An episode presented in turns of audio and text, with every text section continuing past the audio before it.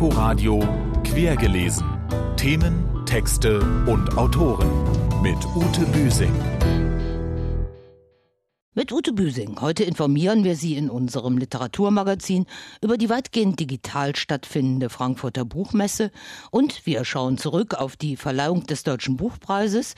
Außerdem stellen wir Ihnen Queenie, den Roman von Candice Carty Williams vor, mit dem sie als erste Schwarze den British Book Award gewann und auch den neuen Ralf Rothmann, Hotel der Schlaflosen, bringen wir Ihnen nahe.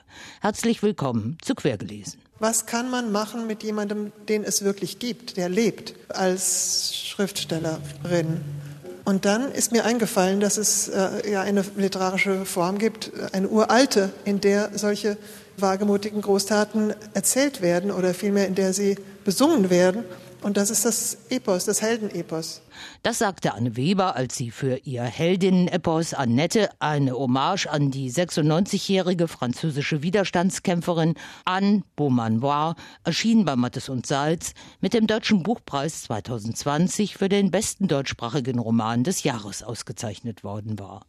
Insgesamt war 2020 ein starker Jahrgang. Die sechs Titel auf der Shortlist zeugen von sehr unterschiedlichen Schreibstilen und Herangehensweisen.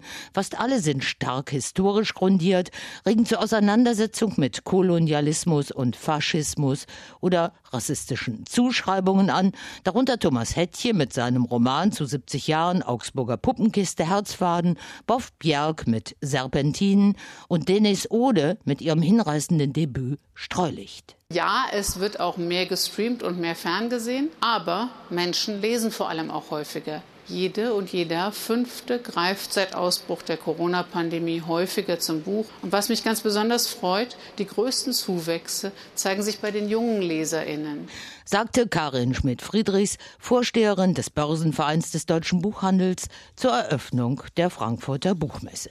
Ganz überwiegend digital musste diese 72. Ausgabe über die Bühne gehen, ohne das Gastland Kanada, dessen Präsenz im nächsten Jahr nachgeholt werden soll, ohne das übliche üppige Markttreiben in den Messehallen. Trotzig gab sich die Messe das Motto Signals of Hope, wo eigentlich Trauer getragen wird. Aus Frankfurt am Main berichtet Simone Thielmann. Es war ein sehr anstrengendes Jahr. Wir haben gekämpft für die Buchmesse und wir probieren das jetzt aus. Was hätte Jürgen Boos, Direktor der Buchmesse, schließlich anderes tun sollen? Alles absagen, verzweifeln? Also Messe digital. Für die Verleger und Literaturagenten, Rechtehändler und Geschäftsführer offenbar kein großes Problem. Kerstin Gleber, Verlegerin von Kiepenheuer und Witsch. Es ist seit den vielen Jahren, Jahrzehnten muss man sagen, dass sich die elektronischen Medien durchgesetzt haben, sowieso schon so gewesen, dass in den Wochen kurz vor Frankfurt viel heiß gemacht wurde und verschickt wurde. Das Messegeschäft ist schon vor Corona in digitale Kanäle gewandert. Manch geschäftstüchtiger Rechner in den Verlagen könnte hellhörig werden denn die Messe ist teuer. Hotelübernachtungen, Standgebühren, Bahntickets, Partys. Ein Auftritt in Frankfurt verschlingt jedes Jahr horrende Summen. Der offenkundige Nutzen für die Verlage dagegen ist nur schwer zu berechnen. Kerstin Gleber hält dagegen. Doch, wir brauchen die Messe. Ich glaube, es funktioniert jetzt zu dieser Zeit nur so gut, weil wir auf Beziehungen zurückgreifen, die sich in langen Jahren aufgebaut haben. Die persönliche Begegnung, der Zufallsfund, ja auch der Tratsch, alles das fehlt bei dieser Online-Messe. Gut zu beobachten ist das in der Festhalle. Das Bühnenprogramm wird live ins Netz gestreamt, die Abrufzahlen aber, etwa bei YouTube, bleiben dürftig. Andreas Platthaus, Literaturchef der Frankfurter Allgemeinen Zeitung, hat im Vorfeld von einer Lose-Lose-Situation für die Frankfurter Buchmesse gesprochen. Entweder sie wird mit ihrer Online-Edition so erfolgreich, dass sich jeder fragt, warum man das in Zukunft nicht immer so macht, oder die Klickzahlen sehen so traurig aus, dass es peinlich wird. Das Risiko besteht in beiden Fällen, glaube ich, immer noch. Aber man muss sagen, in dieser Woche ist die Messe nochmal so gebeutelt worden mit dieser Absage der allerletzten kleinen Restbestände von wirklichem Publikumsbetrieb auf dem Messegelände, dass ich, und das ist zwar nicht nett, das zu sagen, auch wieder in gewisser Weise Mitleid habe. Denn dafür können die nun wirklich überhaupt nichts. Kaum einer weiß, ob die Buchmesse in ihrer nächsten Ausgabe wieder im Normalbetrieb stattfinden kann. Eines aber scheint klar, das Coronavirus hat die jahrealten Gewissheiten der Messe ins Wanken gebracht. Ob die internationalen Gäste in ähnlich großer Zahl wieder nach Frankfurt kommen werden, ob die Verlage ihre Stände kleiner, weil billiger aufbauen werden, ob das Publikum auch online der Messe folgt. Alles offene Fragen. Von Buchhändlern und Verlegern ist zu hören, dass lange nicht mehr so viel gelesen wurde wie in diesen Corona-Isolationszeiten. Literarische Gegenwelten sind gefragt wie nie. Aber das Geschäft mit dem Buch, wie es sonst in Frankfurt im internationalen Maßstab betrieben wird, entfällt. Meine Kollegin Fanny Steyer hat mit Berliner Verlegern über die Auswirkungen gesprochen. Der Oktober ist in der Literaturbranche normalerweise so wie Juli und August im Tourismusbereich stressig und aufregend. Dieses Jahr ist alles anders. Konstanze Neumann, Leiterin des Aufbauverlags, erhofft sich trotzdem viel von dieser digitalen Buchmesse. Jetzt ist es so, müssen wir äh, sehen, dass wir die digitalen Angebote, die die Messe zur Verfügung stellt und die sie geplant hat, dass wir die bestmöglich nutzen können. Eine Buchmesse online. Zwar mit Lesungen in Frankfurt, aber ohne Messestände und den gewöhnlichen Trubel.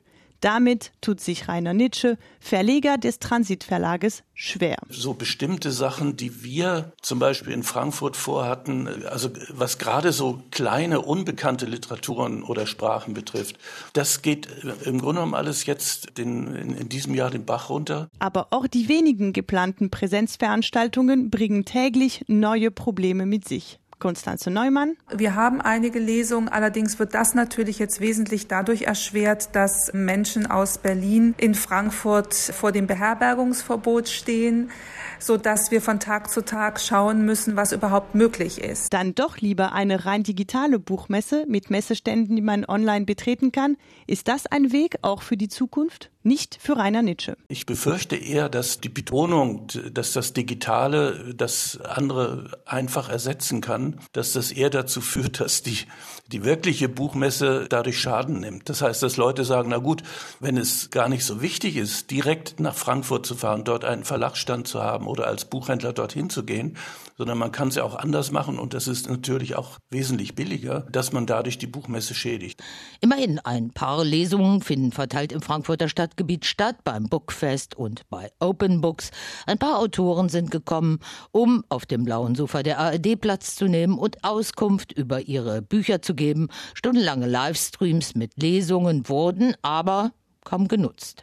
Ungebrochen erscheinen bereits jetzt die Frühjahrsprogramme der Verlage, kaum beeinflusst vom Corona-Schock, also nicht mit weniger Titeln als in den Vorjahren. Ein gutes Zeichen für die Leserepublik Deutschland. Und jetzt zu unseren Neuvorstellungen.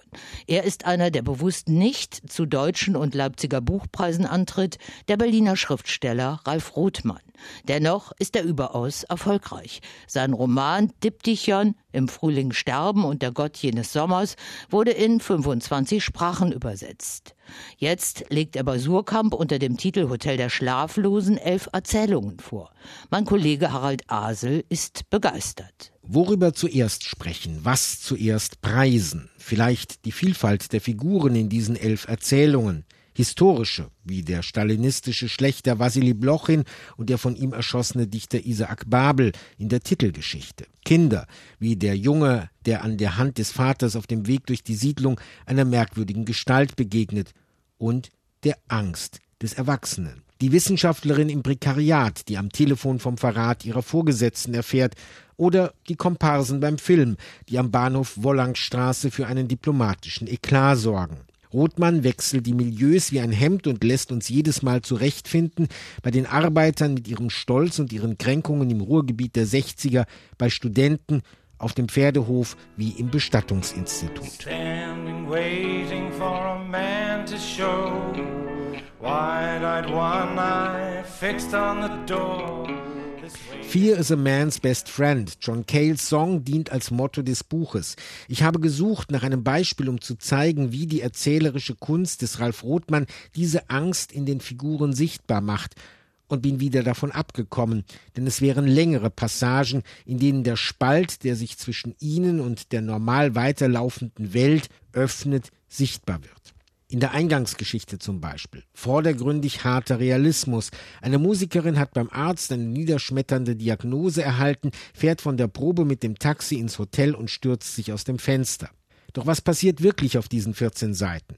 Wir Lesende folgen dem detailgenau beschriebenen Fahrweg durch Berlin-Schöneberg. Hier hat die Musikerin einst gelebt. Ihre Gedanken scheinen nostalgische Erinnerungen zu sein, Erst allmählich merken wir, es ist ein Abschiednehmen.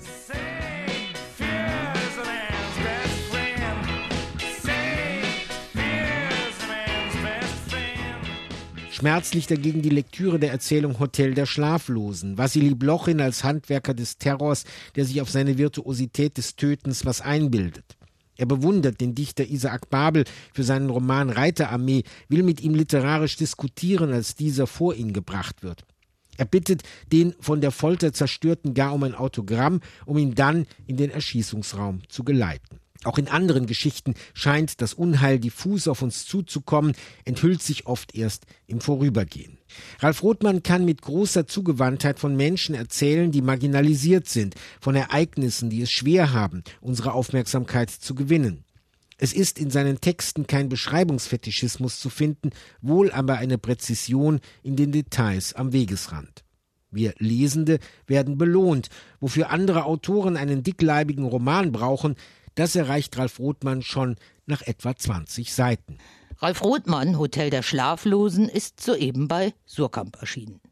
Begeisterung schlug ihr vor allem in Großbritannien entgegen, Candice Carty Williams. Mit Queenie, ihrem Debüt, gewann die 1989 geborene Londoner Journalistin und Drehbuchautorin mit jamaikanischen Wurzeln als erste Schwarze den renommierten British Book Award.